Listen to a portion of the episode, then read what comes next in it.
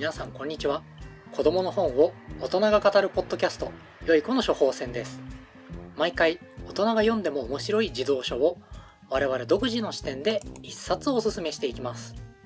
後半は素敵な音楽紹介のおまけ付き。どうぞ最後まで聞いてください。MC1 の倉島です。MC に千春です。これを聞いて児童書を面白がってくれる仲間が増えたらいいなと思っています。一緒に背筋の伸びた大人を目指しましょ目指しましょう。というわけで、えー今回も、はい。えー児童書を一冊取り上げておすすめしていきます。うはい。では今回の作品は、えー毎日が単調で物足りないという時におすすめの一冊。岡田准著2分間の冒険です。倉島くんは今回初めて読んだと思うんですけれどもどうでしたか？えっ、と2分間の冒険。これまあ異世界冒険ものうんね。っていうようなちょっと一人の小学生の男の子が、うん。あの異世界に迷い込んでっていうようなうん話なんですけれども、あのやっぱりこういうのはねオタクとしては心躍るものがあります。おーそれはそれは良かったおすすめしがいがありました。はい。では、えー、とこの本の概要をざっくり私からご紹介したいと思いますはい、えー作者岡田純さんは1947年兵庫県の出身です。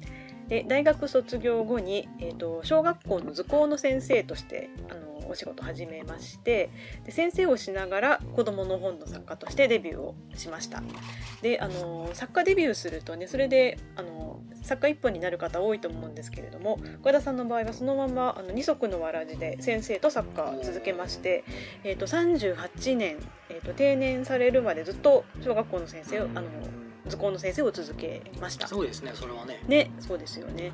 で、あのー学校を舞台にしたちょっと不思議なお話をたくさん書いていらっしゃいまして、えー代表作「放課後の時間割」えー学校うさぎを捕まえろ」「雨宿りは滑り台の下で」えー扉の向こうの物語」などなどたくさんあります。千春さんがまあちょっとメモみたいなの書いてるんですけど、うんうん。めちゃくちゃ賞を取ってますね。ですね。受賞作多いですね。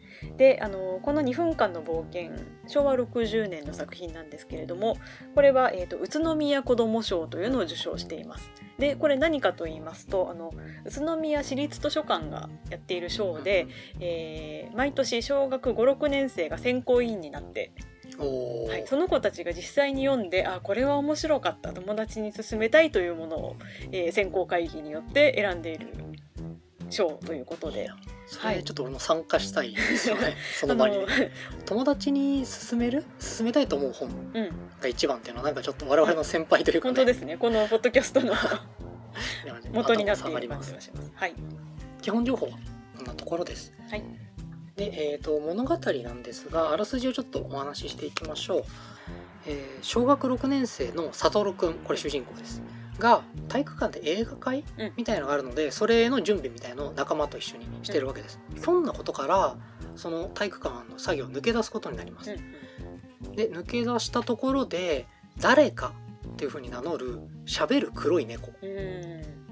うん。から、えーちょっとお誘いというかねちょっと暇なんだったらこんなゲームでもしないかみたいな感じのお誘いを受けて、うんあのどこか知らない森に連れてかれるわけです。突然飛ばされてしま。そうそうそうはい。でじゃあそのゲームの内容は何かっていうと、うんこの知らない森というかあのこの世界の中にあるものに黒猫が姿を変えるからそれを捕まえたら戻してやろううんうんっていうようなゲームが始まるわけです。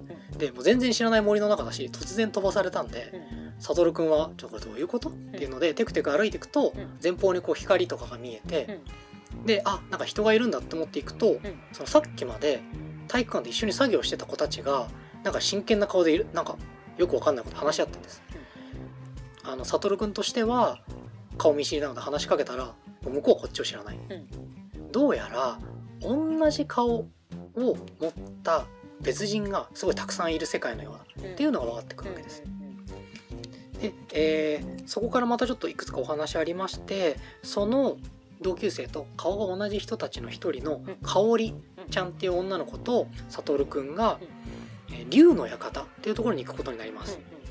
で竜っていうのは実はこの世界にいまして、香織さんと悟の2人で、えー竜を倒しに行こうっていうことででその旅を続けるうちに、まあ、不思議な老人にえー出会ったりして「うん。君たちは竜を倒す。選ばれし子供たちだ!」言われてうん。あの剣をもらったりとかうん。しながら竜の館に着いたんですがそこには実は自分たち以外にもうん。30組ぐらいん。ずらーっと男女のペアがいてっていうみんなな元の世界であれこの子あの子だよねって思うような子。でもあのサトルのことは知らない知らない。という子たちがずらっと集められている。そしてその30組の子たちが毎晩竜。に挑むのだがというようなお話です。はい。であのなので悟くんは竜を倒すっていうミッションと、うんうん。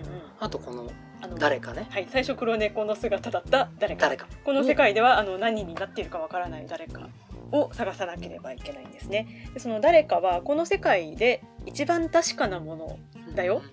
探せる？みたいなこう謎をかけるんですけれどもそのミッションがサトル君には課されたというお話ですね。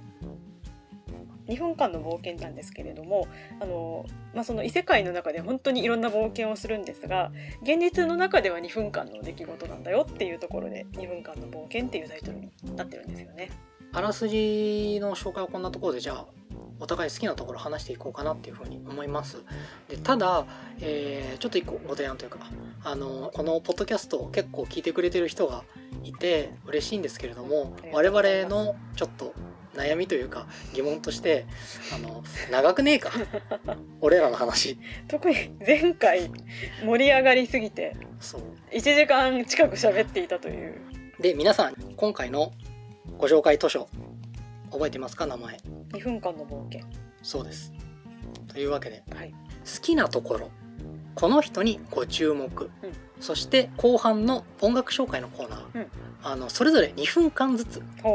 で話そうじゃないかと。なるほど。1人が2分、1人が2分、うん。なので1人全体で持ち時間6分ですね。そうですね。ね。でかける2、うん。僕と千春さんで、えー12分、うん。題して12分間の冒険スペシャル。おということで、えーはい短めにやっていこうかなっていうのね。はい、でただなんかちょっと短く話すだけだとつまらないので、うん、えーこれは勝負形式にしようと思います。お互いの持ち時間は、まあ、全体で6分という形にして、うんうん。全部そのコーナーとかを全部喋り終わった後に、うん。6分にうんより近い方が、うん。えー次回のうん。ご紹介するうん。本を選べる。おっていうのはどうでしょう？ーいいですね。はい。じゃあ何かありますか？急に聞いちゃってますが。はいじゃあえっ、ー、と宝島。あ雑誌じゃないですよ。お？はい。読んだことない。おないんですね。ない。あこれはやりましょう。じゃあ宝島で。お願いし宝島？ますはい。千春さんが買ったらじゃあ宝島。はい。で倉島はですねあのホラー系がやりたいんです、うん。階段とか。私の苦手なやつですね。そう。これを機に倉島が買ったらはい。夏のホラースペシャル。うん。どうです？何ですか？なんか学校の階段とか、うん。映画とかもあるからそれも見ながら。ななんで私には作品1個だけ言わせて自分はそんなに広く持たせるんですか？まだ。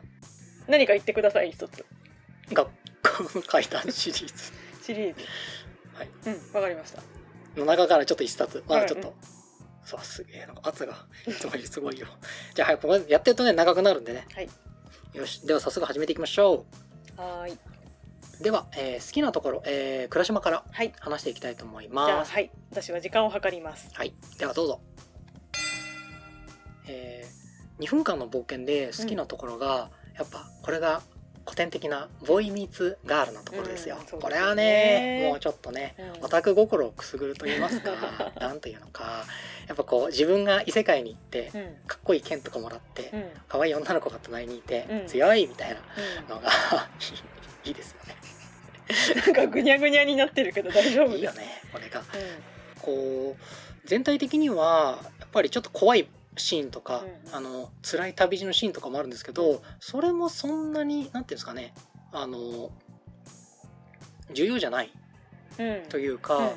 そういうのがあった後に、うん。隣にいるうん。香織さんとうん。ちょっと、あの悟くんが距離が縮まるみたいなうん。のが必ず挟まってて、うんうんうん。なんかこう小学生男子が読んだら、うん。こう多分自分今俺すげえあのゴリゴリのオタクなので あこういうパターンのやつねっつって分かるんですけど、うん。うん多分何も知らないまっさらな状態のうん。時にこれ読むと、うん。なんだかよく分かんないドキドキが あの溢れるんじゃないかうんっていう気がするんです。なので、うん。あのそこが俺の好きなところとです。うん。ちょっとなんかうまく言えないけど。いいんですか？はい、はい。以上です。はいわかりました。はい、時間聞きたいですか？聞きたい。1分27秒。あ、あと30秒話すのか。うん。いいいいペース。はいちょっと質問ですけどなんかはい。特にドキドキ胸キュンシーンとかありましたか？なんか、うん。あのすごい雨が降ってくるんですよ。うん。ザーって。うん雨に降られましたねそうそうそう。で、あのちょっと流されそうになったりとかして、うん。川が氾濫してわーみたいな。うんうん。で話すなーみたいな感じでうん。二人でこう手をつないでなんとかうん。逃げ出して、うん。ちょっと体を焚き木で乾かすみたいな。うん焚き火で。そうそうそう、うん。あるんですけど、うん。あのなんかその時に悟くんが香織ちゃんを見ながら、うん。なんかちょっと濡れた感じがいいなってなんかちょっと そうそう。なんかちょっとまあまあでもちょっとドキッとする感じのねなんかちょっとところですエッチなんですよすみません。はいというのが好きなところですね。はい、好きなところです。はい。では倉島はまあ1分27秒でいいペースで進んでますよ、はい。では、えー千春さんの好きなところいきましょう、はい。私はあの岡田准さんの作品は実は大好きであの本当にいろいろ読んでいるんですけれどもあの最初にも言ったようにずっと小学校の先生をされていた方なので、うん。学校が舞台の話がすごく多いんですね。であの学校の中であれなんかいつもの教室がちょっと違うとか、うんなんか教室の中になんかちょっと変なやつがいるとかその学校の中で不思議な話ある多いんですけどあのこれはもう全く学校とは違う世界に行ってしまうっていうパターンのあんまりないんですね岡田さんの中では。でもそんな中でもあのすごくあこれは学校のことだなと思うのがあの竜の館さっきあらすじでも出てきましたけれどもここがですねあの本文中にもあるんですけど竜の館ってなんかすごいお城とかそんな感じなのかなと 思うと,、えー、と実はあのコンクリートの四角い建物でなんか学校に似てるってね書いてあるんですよね。そういえばそんなシーンがありましたね、四角く横長の建物で、えーむしろ悟の小学校の校舎に似ていたということことで、えー、としかもあの形だけじゃなくて中にもその子どもたちがたくさんいるっていうところがすごく学校を連想させる。であの子どもたちが最初は、まあ、こうバラバラなんですけれども、うん。だんだんみんなで力を合わせようみたいになっていくのがまさにこうクラスが団結していくあ感じに近くてしかもそれがすごくリアルなんかあのなんて言うんだろう道徳の教科書っぽくないリアルさというか本当にこういういろんな子供がこういうことでうまくやっていってすごくいい集団になるなっていうのが描かれている気がして私はそこが竜の館の場面がとても好きですね。うんうんはい。以上です。時間は？時間。1分48秒。おおうまいじゃないですか。うまいうまい。さすがですよ俺、いやでも本当にその学校っぽいっていうのはうん。そうかもと思いましたね、うん。よく考えたらその男女のペアで30人って、うん。教室ですよね。教室だね。クラスって感じですよね。で今だなんか男女で隣に座ったりしてた？そうそうそうね。そうしてた、そういうのもなんか隣の机でなんかしろみたいなことも言われてましたよね。そういうことだったんですね、うん。今言われてなんとなく、うん。あれですか。気づいたところですねはい。はい、学校だなという視点もちょっと置きつつ読んでもらえると面白いかなと思います。ではかなり短くいってるんじゃないですか、うん。いいペースですよ、うん。えー次に、えーこの人にご注目のコーナーはい、ご注目。ますえっ、と好きな登場人物を言うというコーナーですね。そうですはい。ではこれは私からですかね。千原さんはいから、私お願いしからいきま。ますすはい。えっ、と私はですね、えー、竜に注目してほしいなと思っていまして、えっ、となんだろう、まあ悪役でありボスキャラって感じなんですけれども、えっ、とこの悟が飛ばされた異世界を、うんまあなんか牛耳っているもう圧倒的な存在うんということで、えー知恵と謎の戦いを挑む。で、えー、と負けてしまうとあの若さを奪われるっていう設定なんですよね。であの負けた瞬間にあの子供だったはずがあっという間に老人にさせられてしまってね。怖いいんですけどっていうあのもう圧倒的な大きいし強いし一体どうやったら勝てるんだろうって思うような竜なんですけれどもあの終盤になってこれがただの悪者じゃないなっていう描かれ方をしてるんですよ。その竜なりのなんかこう理屈というか正義というかがあったりしてそれをちょっと独白するようなシーンがあったりしてね。そこに来るとあれ？なんかこの単にモンスターで倒してああよかったじゃなくってなんかその竜の事情がわかるというかちょっとかわいそうとすら思ってしまうような描かれ方をしているんです。なのでそのこれも岡田さんのあの描き方でいいなと思うんですけれどもなんか法的に全悪者にしちゃわないというか善悪だけで全部切らないみたいなところとかがあっていいなと思います。あの品格をすごく感じます。竜にね。竜に、うん、はい。こんなところで。はい。では、えー、合計で3分24秒。お、だから今のだと1分半ぐらいはい。くらいですかね。うん。多いペースで進んでいる。ねで6分にね、近い方が勝ちですからね。はい。ということで竜に関して倉島君何かありますか？そこで。竜、竜は、でも、あの、竜に品格があるっていうのは確かにそうかもしれないですね。なんか結構、あの、小釣り手とかも使ってくるんで、なんかこいつ、こいつなんかなみたいなって思ったりするんですけど、やっぱ最後のシーンがやっぱかっこいいというか、うんまあ言っちゃうとね、ちょっとお楽しみがそがれてしまうんであれなんですが、ご注ご注目ですねご。注目のところです。うんぜひぜひ。あの、あと形もかっこいいです。なんか竜って言ってこれ別にネタバレでも何でもないというか、あの、表紙になってるので見てほしいんですけど、うんなんか竜っていうと、うん。こう、ファンタジー好きとしては、こう、翼があって、ああ、そっか。ドラゴン。そうそう、ねドラゴンいわゆ。るいわゆるドラゴンっうんていうのを、あの、想像するんですけど、この竜が、なんか、オオサンショウをモチーフにしてるみたいで、うん。なんか、これゴジラですね。湖から上がってくるんだよね。そうそうそうそうそう。そういうところも。なんか頭の丸い、なんかドラえもんとゴジラを足して2で割ったみたいな、あの体型をしてて、なるほど。うん、すげえ口もでかくてね、うんこれが結構ね、かっこ怖くて、うん。これを竜と呼ぶセンスは俺はすごく好きですねファン。タジー好きとしては。うん、こういうのちょっと、なんかフィギュアとかで欲しい感じですね。ああ、なるほど。どなたか、お願いします。倉島君が買うようです。はい。はいって感じです。はい。さて、では、じゃあ、倉島のこの人にご注目。いきましょう。はい。では、スタート。倉島の、あのこの人にご注目は、もう、そいつが出てくるシーンを見た瞬間に、うんこいつだなっていうふうに決めたうん。人がいるんですけど、うん。こう先ほどちょっと話でも出ましたけど竜を倒すためにうん何人もの子供たちが、まあそれこそ一学級ぐらいうんうんうん。あの集まってるんですよ。うん。で最後にその力を合わせて戦うって話になっていくんですけど、うんその中のモブです。モブの中でも一人いるんですけど、うんご注目。うん。あのなんかすごくモブなんですけど一人一人ちょっと結構個性がうん。あって、うん。竜がうん結構ズルするんですよさっき言ったみたいに。うんうんズルっていうかなんかこうなんだよそれみたいな、うんあの勝負の仕方をするので、みんな怒るんです。うん。で最後団結してあの竜に向かってこう正義の怒りが爆発みたいな感じで「うんそんなのずるいぞ!」とか、お前の負けだ負けを認めるんだ!」とか、口々に言うんですけど、うんその中で一人、うんあの「その手は古いぞ!」って言うやつが いてそいつです。ななるほど。名前、名前が誰だかわからないけれど。なんかその「古いぞ!」っていう一人だけはなんかちょっとマウントを取りに行ってる感じというか、うんなんか、あ、うん、それ見たんで、2回目なんで、昨日もやってたんで、ずるいとか、なんかその、いいとか悪いとかじゃなくて、うん古いっていう、ね。そうそうそうそうめっちゃ上から言ってんな、こいつ。こう、紛れてこそっていう感じとかもねう、ん良くて。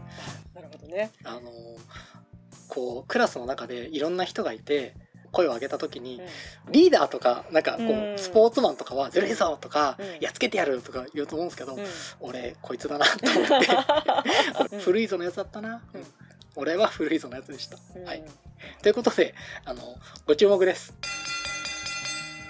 はい。あれですね。えっ、と何回かその竜との戦い、まあ儀式って呼ばれてますけど、ありますけど、その三回目ぐらいですかね。うんその手は古いぞくんが出てくるの。そうそうそう。こいつマジ最高なんですよ。確かに。みんなが言ってる中で、ずるいぞずるいずるいぞそその手は古いぞ ああ、その手は古い。古い古い。ねいいかな古いから何なんだよってね。というわけで、倉島の、えーご注目は、竜にヤジを飛ばすあいつでした。ー。はい。そして気になる時間ははい3分58秒わうまいおいいね。いいね。いいペーいいスペースです。というわけで今回ご紹介したのはうん。はい。2分間の冒険。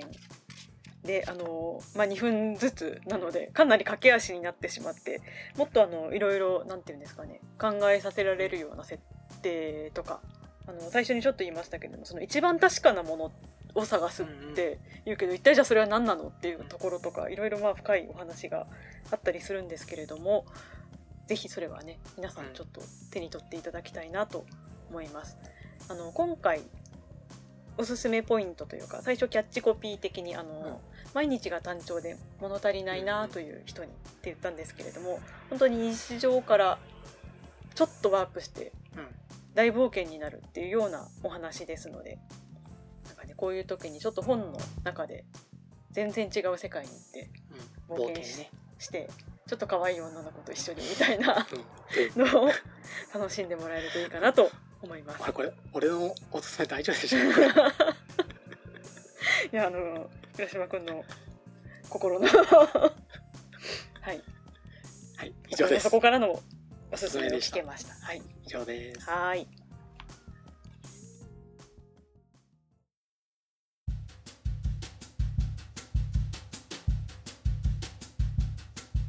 では、えー後半に行きたいと思います。はい。後半は、えーこの前半で紹介した本にまつわる、えー音楽。いやまあ映画とかカルチャーとかね、まあ、手広く紹介していこうというようなコーナーになっております、はいではこれもねただ2分間ですから、あそうでした今回は。ねはい。最後の2分間なんでね、はいそうでした。合計6分を目指して頑張っていきましょはい。うでは、えー、千春さんからおすすめの音楽どうぞ。はい、私が今回2分間の冒険に関連しておすすめする曲ですけれども、えー原田真二さん「タイムトラベルうん」です。聞いたことありますか？ないです。ないですか？はい、えータイムトラベルは1978年の、えー歌。大ヒットしましたこれ。はい。私はあのさすがに記憶にはないんですけれども、えー、とこれが、あのー作曲が松本ごめんなさい、えー原田真二さん本人。で作詞が松本隆さんといううん。でも有名な作詞家の方ですね。あのハッピーエンドっていうバンドでデビューをして、その後あの作詞家になって、えー松田聖子さんの一連のヒット曲からうんうん「えールビーの指輪」とか「おー。木綿のハンカチおー聞いたことある、はい、あと新しくは KinKiKids まで手がけているというあそうなんはい。あの有名な作詞家の方です。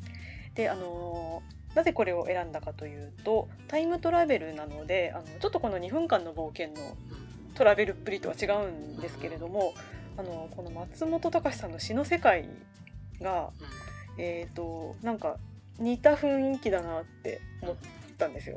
で、はい、歌の出だしが「町の外れの古い館が君の家」ということでこの「君の家」から時間旅行が始まるっていうようなシチュエーションなのでちょっとボーイミーツガールの世界だったりもするんですね。で、えーとまあ、エジプトのピラミッドに行ってみたりとかあと,、えー、とニューヨークこれは禁酒法の時代のイメージなんですかね。に行ったりとか。あとは、えー、と未来に行ってみたりとかっていうような時間旅行があるんですけれども、えー、と詩の最後はですね「ここは東京君の手の中」っていうところで終わっていくんです。結局君の手の中に戻ってくるっていう感じがそのすごくこのぐるっと回って同じところに戻ってくるみたいな、ですかね、はい、誰かを捕まえるみたいなところとも通じますし、なんかその君の存在感その体温とか匂いとかねそれこそこのお話の中にも出てきましたけれども。そういうものまでなんかちょっと感じてドキドキするような感じがちょっと2回かなと思って連想しました。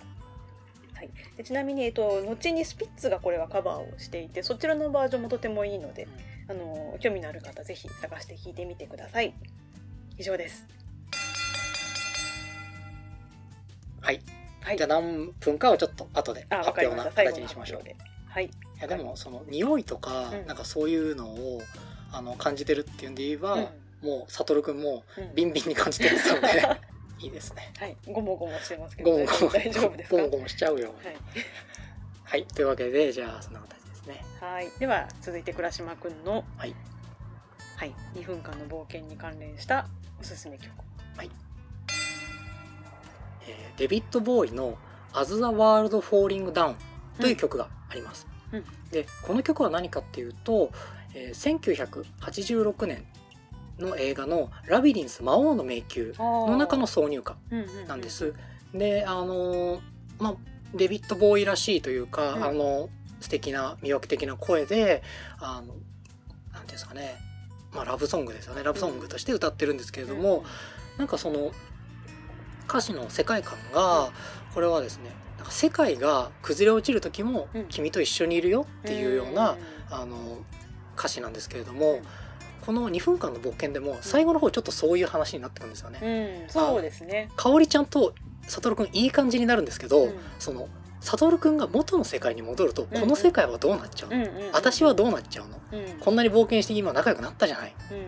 みたいな話になってくっていうところもあったりして、うん。すごくそれがあの似てるなと思ったので、あのおすすめしました。うんでこの「ラビリンス魔王の迷宮」っていう映画も監督はジム・ヘンソンさん。実は前回のカーミット。はいはい。セサミストリートの作者でおなじみの。